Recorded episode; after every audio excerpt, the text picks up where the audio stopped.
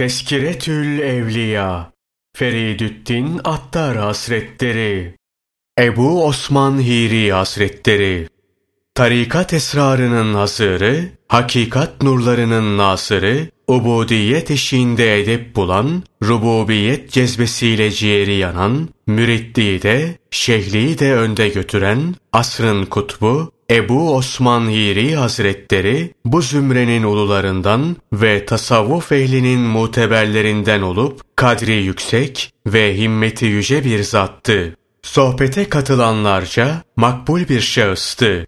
Kendisine has türlü türlü kerametlere ve riyazetlere sahipti. Vaazları yüksek seviyede, işaretleri yüce mertebedeydi. Şeriat ve tarikat ilimlerinin her dalında kamildi. Sözü ölçülü ve tesirliydi. Onun ululuğuna hiç kimsenin sözü ve itirazı yoktu. Nitekim çağındaki tarikat ehli, üç zat vardır ki bunların dördüncüsü yoktur. Nişabur'da Ebu Osman Hazretleri, Bağdat'ta Cüneydi Bağdadi Hazretleri, Şam'da Ebu Abdullah İbnül Cella Hazretleri demişlerdi. Abdullah Muhammed Razi, Cüneydi Bağdadi Hazretleri, Ruveym bin Ahmet Hazretleri, Yusuf bin Hüseyin Hazretleri, Muhammed bin Fazıl Hazretleri, Ebu Ali Cüzcani Hazretleri vesaire gibi pek çok şeyhle buluştum. Bu zümre içinde Allah Celle Celaluhu hakkında Ebu Osman Hiri Hazretlerinden daha çok marifet sahibi hiç kimse göremedim demiştir. Horasan'da tasavvuf ondan yayılmıştır. Cüneydi Bağdadi Hazretleri, Ruveym bin Ahmet Hazretleri, Yusuf bin Hüseyin Hazretleri ve Muhammed bin Fazıl Hazretleri gibi sufilerin sohbetinde bulunmuştu. Üç büyük piri vardı. İlki Yahya bin Muaz Hazretleri, ikincisi Şah bin Şücai Kirmani Hazretleri, üçüncüsü Ebu Hafs Haddad Hazretleriydi. Şeyhlerden hiç kimse pirlerin kalbinde onun kadar nasip almamıştır. Tasavvuf ehlinin sözlerini açıklasın diye Nişabur'da kendisi için bir kürsü kurmuşlardı. Başlangıç halini bizzat kendisi şöyle anlatmıştı. Çocukluk halimde kalbim daima hakikaten bir şeyler aramakta ve zahir ehlinden nefret etmekteydim. Daima inanırdım ki umumun üzerinde bulundukları şeyden başka bir şey daha vardır. Şeriatın şu zahirden başka bir de esrarı mevcuttur. Naklederler ki bir gün dört köle birlikte mektebe gidiyordu. Bunlardan biri Habeşli, biri Rum, biri Keşmirli, diğeri de Türktü. Ebu Osman Hiri Hazretlerinin elinde altın bir divit, başında zarif bir keten sarık vardı. İpekli bir elbise giymişti. Yolları köhne bir kervansaraya uğradı. Sırtı yağır olmuş bir eşek gördü. Bir tarla kargası gelmiş, onun yarasını gagalıyordu. Eşekte bu kargayı kendisinden def edecek bir kuvvet kalmamıştı. Merhamete gelen Ebu Osman Hiri Hazretleri yanındaki gulamdan birine sen niçin benimle bulunuyorsun diye sordu.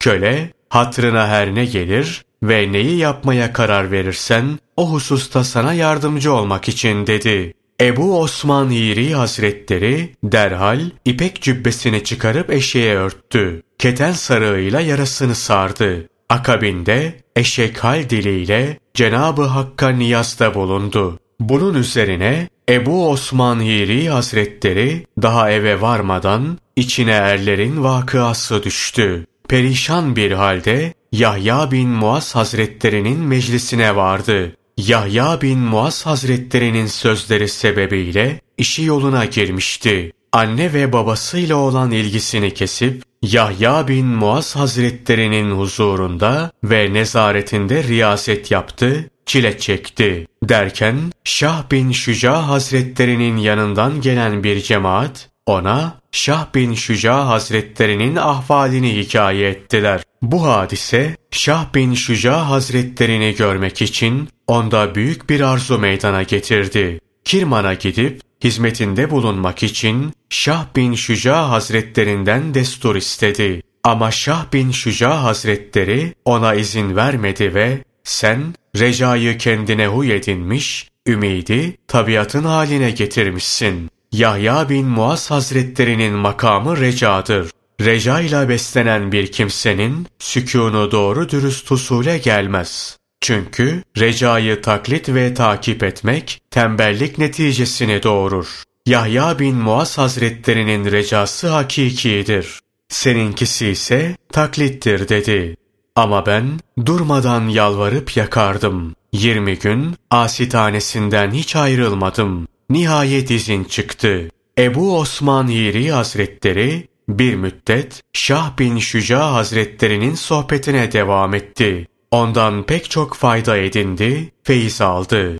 Günlerden bir gün Şah bin Şüca Hazretleri Nişabur'a gidip Ebu Hafs Hazretlerini ziyaret etmeye karar vermiş. Ebu Osman Hiri Hazretleri de onunla beraber yola çıkmıştı. Şah bin Şüca Hazretleri kıymetli elbise olan kaba giyinmişti. Ebu Hafs Hazretleri onu karşılayıp hakkında övücü sözler söyledi. Abada aradığımı kabada buldum dedi. Ebu Osman Yiri Hazretleri, Ebu Hafs Hazretlerinin sohbetlerinde bulunmayı canı gönülden arzu ediyordu. Ama Şah bin Şüca Hazretlerinin haşmet ve heybeti onu bundan men ediyordu. Çünkü gayet kıskanç bir zat olan Şah bin Şüca Hazretleri nahoş bir şey söyleyebilirdi. Bunun için Şah bin Şüca Hazretlerinin azlarını işitmeden ve onu kırmadan Ebu Hafs Hazretlerinin yanında kalmasını nasip etmesi için durmadan Allah'a yalvardı. Çünkü Ebu Hafs Hazretlerinin halini gayet muazzam bulmuştu. Ama yine de Ebu Osman Yeri Hazretleri yola çıkmaya karar verdi. Bir gün Ebu Hafs Hazretleri samimi ve neşeli bir şekilde bu genci burada bırak. Zira hoşumuza gitti deyince Şah bin Şüca Hazretleri dönüp Ebu Osman'ın yüzüne baktı ve şeyhin teklifini kabul et dedi. Sonra Şah bin Şüca Hazretleri gitti. Ebu Osman Hazretleri burada kaldı ve göreceği acayip ve garayip şeyleri gördü. En sonunda Ebu Hafs Hazretleri onun hakkında Yahya bin Muaz Hazretlerinin vaazı ona zarar vermiş. Bir daha nasıl düzelir dedi. Yani önce ateş olmalı, sonra onu arttıracak ve yok edecek biri bulunmalı. Ebu Osman Yeri Hazretlerinin şöyle dediği nakledilir.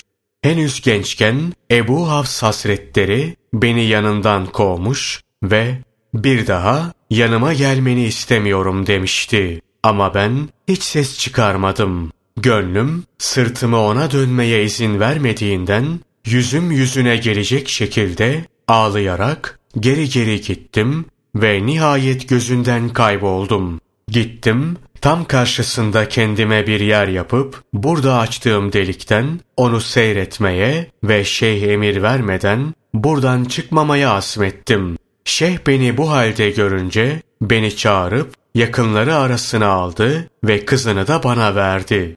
Kırk yıldan beri Allah Celle Celaluhu beni hangi hal içinde bulundurursa bulundursun hiç hoşnutsuzluk duymadım demiştir. Bu sözünün doğru olduğunun delili şudur.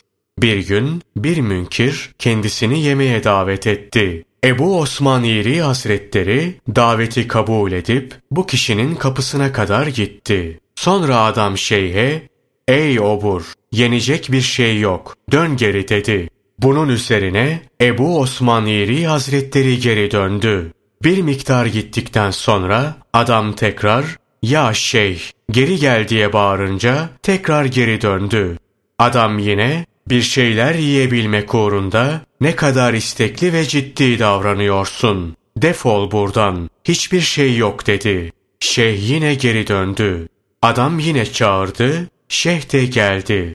Adam, köpek var. Yersen ye, yoksa geri git dedi. Şeyh de dönüp gitti. Adam böyle böyle Ebu Osman Yeri Hazretlerini otuz kere çağırıp kovdu.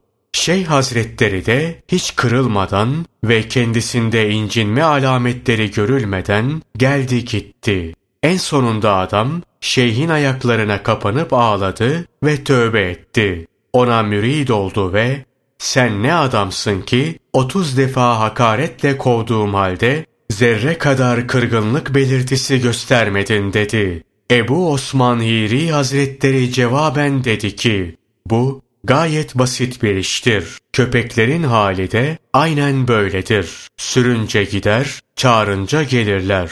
Ve onlarda hiçbir değişme ve bozulma alameti de görülmez. Köpeklerin benimle eşit oldukları bu iş fazla önemli değildir. Erlerin işi daha başkadır. Naklederler ki bir gün yolda yürürken bir idamdan başına bir mangal kül döktü.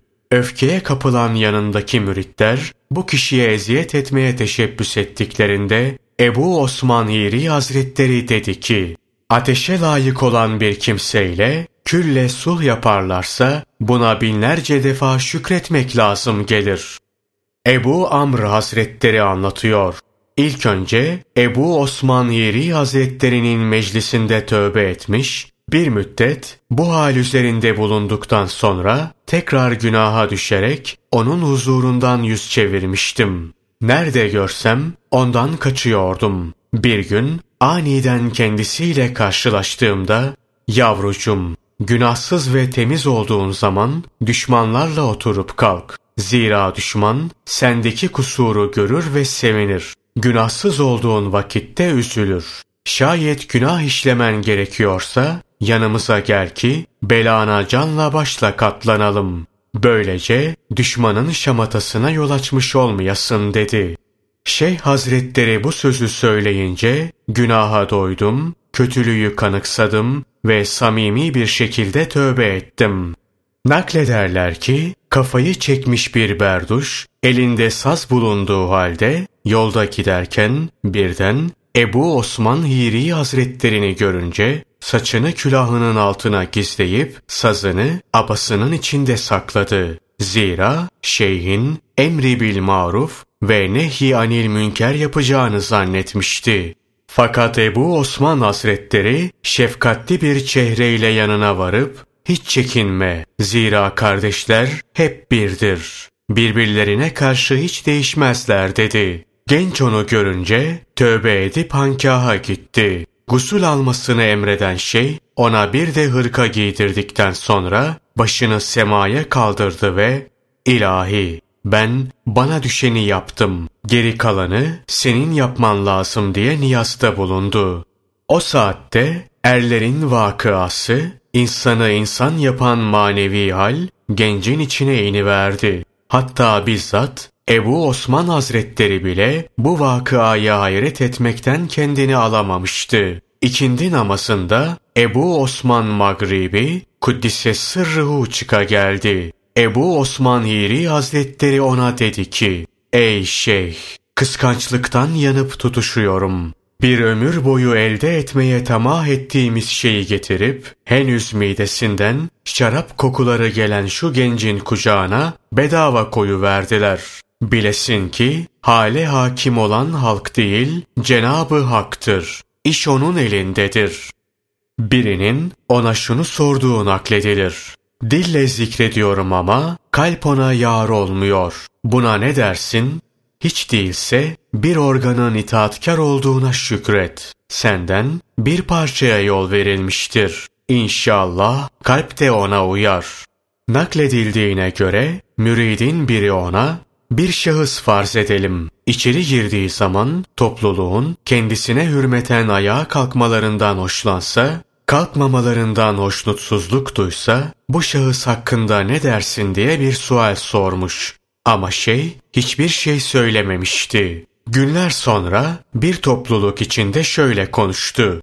Benden şöyle şöyle bir mesele sormuşlardı. Böyle biri hakkında ben ne diyebilirim ki? Eğer bu kişi aynı hal üzere kalırsa hemen söyleyelim. İster Hristiyan olarak ölsün, isterse Yahudi olarak hiç kıymeti yok. Zira o kişide Firavun ve Nemrut sıfatı var. Naklederler ki Ebu Osman Yeri Hazretlerinin bir müridi vardı. On sene hizmetinde bulunduğu halde edep ve hürmette hiç kusur etmemişti. Şeyhle Hicaz seferine çıktı, riyazet ve çile çekti. Bu süre içinde hep bana esrardan bir sır söyle dururdu. Şeyh Hasretleri on sene sonra ona Helaya gittiğin zaman sen iyi temizlen. Böyle şeylere karışma. Çünkü bu uzun bir hikayedir. Bunu anlayan anlar dedi. Bu söz Ebu Said-i Ebul Hayr Hazretlerinin marifet nedir şeklindeki bir soruya verdiği şu cevabı andırmaktadır. Küçük çocuklara ilk önce burnunu temizle, sonra bizden bahset derler ya, işte marifet de öyle. Allah Teala ile sohbet, güzel edip, devamlı murakabe ve heybet ile Hazreti Peygamber sallallahu aleyhi ve sellemle sohbet, sünnetine tabi olmak ve zahir ilmine sıkı bir şekilde sarılmakla, evliya ile sohbet, hürmet ve hizmetle, dostlarla sohbet, günahta olmamaları şartıyla kendilerine daima güler yüz göstermekle, aile ile sohbet, güzel huyla, cahillerle sohbet, kendilerine dua edip Allah Celle Celaluhu'nun rahmetine nail olmalarını dilemekle olmalıdır. Bir mürit, şu zümrenin ilminden bir parça bir şey duysa da, onunla amel etse, bunun nuru, ömrünün sonuna kadar kalbinde parlar durur. Bunun faydası ona ulaşır. Onun sözünü dinleyen bir kimse bundan istifade eder. Bir kimse bu taifenin ilminden bir şey duyar da onunla amel etmezse bu zihnindeki bir hikaye mesabesinde kalır. Birkaç gün geçtikten sonra unutulur gider. Ebu Osman Hiri Hazretlerinin sözleri Başlangıçta iradesi dürüst olmayanın zamanla ancak bedbahtlığı artar. Sünneti kendine hakim kılan hikmet, heva ve hevesin emriyle hareket eden bid'at söyler. Nefse ait herhangi bir şeyi güzel gören bir kimse, nefsinin kusurunu hiç göremez. Nefsinin kusurunu her hususta kendini itham edenlerden başkası göremez. Bir müridin kalbinde şu dört şey birbirine eşit hale gelmedikçe mürit kemale eremez. Kendisine bir şeyin verilmesiyle verilmemesi, izzetle zillet. Şu üç şey, yeryüzünde en aziz olan şeylerdir. Bildiğini tatbik eden alim, tamahkar olmayan mürit, keyfiyetsiz olarak Cenabı Hakk'ı vasfeden arif. Bizim bu yolda esas aldığımız şey sükût edip Allah Teala biliyor anlayışıyla yetinmektir. Zahirde sünnete muhalefet etmek batındaki riyanın alametidir. Allah Teala'nın marifetle aziz kıldığı bir kimseye yaraşan kendini günahla zelil kılmamaktır. Kalbin salahı şu dört şeyledir. Allah Celle Celaluhu'ya karşı ihtiyaç, ondan başkasına karşı istina halinde olmak, tevazu ve murakabe. Bir kimsenin her hususta düşüncesi Allah Celle Celaluhu olmazsa, her hususta Allah Celle Celaluhu'dan aldığı nasip eksik olur. Ahiret ve onun bekası konusunda düşünen bir kimse de ahirete rağbet hissi hasıl olur. Dünya ve onun zevali üzerinde düşünmenin semeresi dünyadan soğumaktır. Rahat, izzet ve riyasetten hissesine düşen şeye karşı soğuk davrananın kalbi huzurlu olur. Allah'ın kullarına merhamet eder. Züht, dünyadan el etek çekmek ve kimin eline geçerse geçsin kaygılanmamaktır. Mahzun, hüzünden korkma kaygısı bulunmayan kimsedir. Günaha sebep olmaması şartıyla hüznün her çeşidi mümin için fazilettir. Korku, onun adaletinden, ümitse lütfundandır. Dürüst korku, zahiren ve batınen günahlardan titizlikle sakınmaktır. Hususi korku halde, umumi korku istikbalde bulunur. Korku, seni Allah Celle Celaluhu'ya ulaştırır. Şımarıklık, seni ondan uzak düşürür. Sabırlı, sıkıntılara katlanmayı huy edinen kimsedir. Yenilen, içilen ve giyilen şeylerle ilgili şükür umumidir. Velilerin kalplerine gelen hususlara şükretmeleri özeldir. Tevasu şu şeylerden kaynaklanır. Kişi cehaletini hatırında tutmalı, işlediği günahı unutmamalı ve Allah Teala'ya olan ihtiyacını hiç aklından çıkarmamalı. Tevekkül, Allah Teala'ya itimat tam olduğundan onunla iktifa etmektir. Bir kimse Allah Celle Celaluhu'dan haya etmekten söz eder de konuştuğu hususlarda Allah Celle Celaluhu'dan utanmazsa o istidraç sahibidir. Yakin, rızık konusunda yarını pek az düşünmek ve gelecek için fazla tedbirli olmamaktır.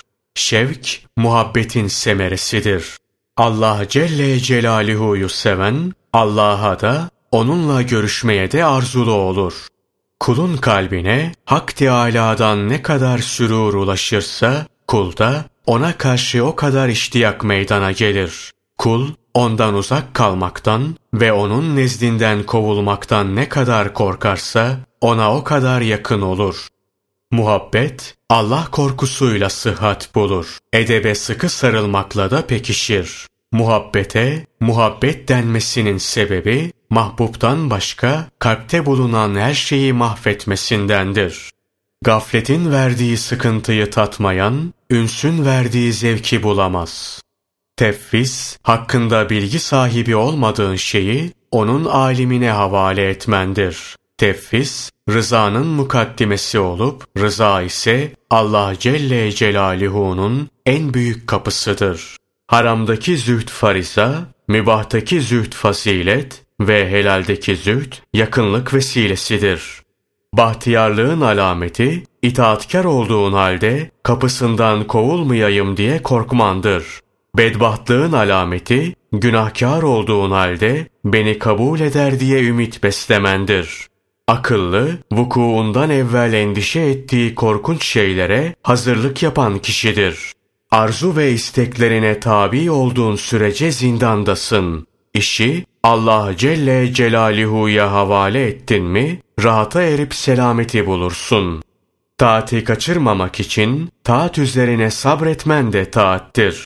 Günahta ısrar etmekten kurtulmak için günahtan uzak durmada gösterdiğin sabırda ayrıca taattir. Zenginlerle sohbet ederken aziz, fakirlerle sohbet ederken zelil ol. Zira zenginlere karşı izzetli davranman tevazu, fakirlere karşı zilletli davranman şereftir. Dünya ile neşelenmen, Allah Celle Celaluhu ile neşelenmeni kalbinden alıp götürür. Allah Celle Celaluhu'dan başkasından korkman, Allah korkusunu kalbinden siler süpürür. Allah Celle Celaluhu'dan başkasından ümit var olman, Allah Celle Celaluhu'ya olan ümidini kalbinden uzaklaştırır. İlahi tevfike mazhar olan muvaffak, Allah Celle Celaluhu'dan başkasından ne korkar, ne bir şey umar, ne de nefsinin arzusunu onun rızasına tercih eder. Allah Celle Celaluhu'dan korkman, seni Allah Celle Celaluhu'ya ulaştırır. Nefsin şımarıklığı ve kibir, seni yüce Allah'tan koparır. Halkı hor ve hakir görmen, hiç ilacı bulunmayan korkunç bir hastalıktır. Arzularına muhalefet edilmediği sürece insanlar ahlakları üzerine bulunurlar. Heva ve heveslerine muhalefet edildi mi, iyi ahlaklı mert kişilerin hepsi kötü ahlaklı namert kişiler haline gelirler. Hakiki iyilerle kötüler yek diğerinden seçilirler. Düşmanlığın kökü şu üç şeydir. Mala tamah, halkın itibarına tamah, halkın makbulü olmaya tamah. Müridin dünyadan her kopuşu onun için ganimettir. Edep, fukaranın mesnedi, zenginlerin zinetidir. Allah Teala ibadette kusur eden kullarını affetmeyi kereminin gereği olarak üzerine vacip kılıp Rabbiniz rahmeti zatına yazmıştır buyurmuştur.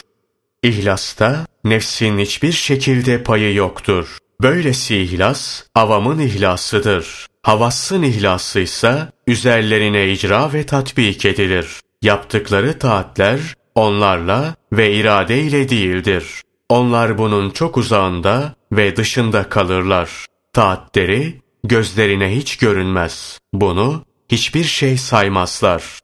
İhlas, Hak Teâlâ'ya karşı beslenen niyetteki dürüstlüktür. İhlas, daima Halik'a nazar edildiği için halkı görmeyi unutmaktır. Naklederler ki, hacca gitmek üzere yola çıkan Ferganalı bir zatın yolu Nişabur'a düşmüş. Ebu Osman Hazretlerinin huzuruna varıp selam vermiş. Ama şey hiçbir şey söylememişti. Ferganalı kendi kendine bir Müslüman selam verip halatır sorduğu halde cevap vermiyor. Bu ne biçim kişi diye düşünmüştü. Bu sırada Ebu Osman Hiri Hazretleri hiç böyle hac yapılır mı? Geride hasta anne bırakılıyor ve onun rızası alınmadan yola çıkılıyor. Böyle iş mi olur diye konuştu. Bunun üzerine Ferganalı hacca gitmekten vazgeçip geri döndüm.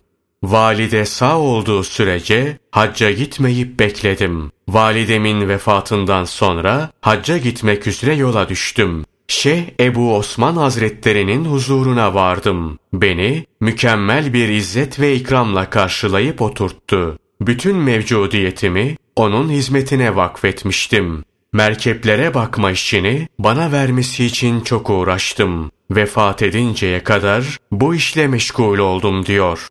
Vefatı yaklaşıp can çekişmeye başladığı zaman oğlu üstünü başını yırtıp vaveyla koparınca Ebu Osman Hiri Hazretleri yavrum sünnete aykırı davranıyorsun. Sünnete muhalefet etmek münafıklığın alametini açığa vurmaktan başka bir şey değildir. Nitekim her kap içinde ne varsa onu sızdırır demişlerdir deyip tam bir huzur hali içinde canını teslim etti.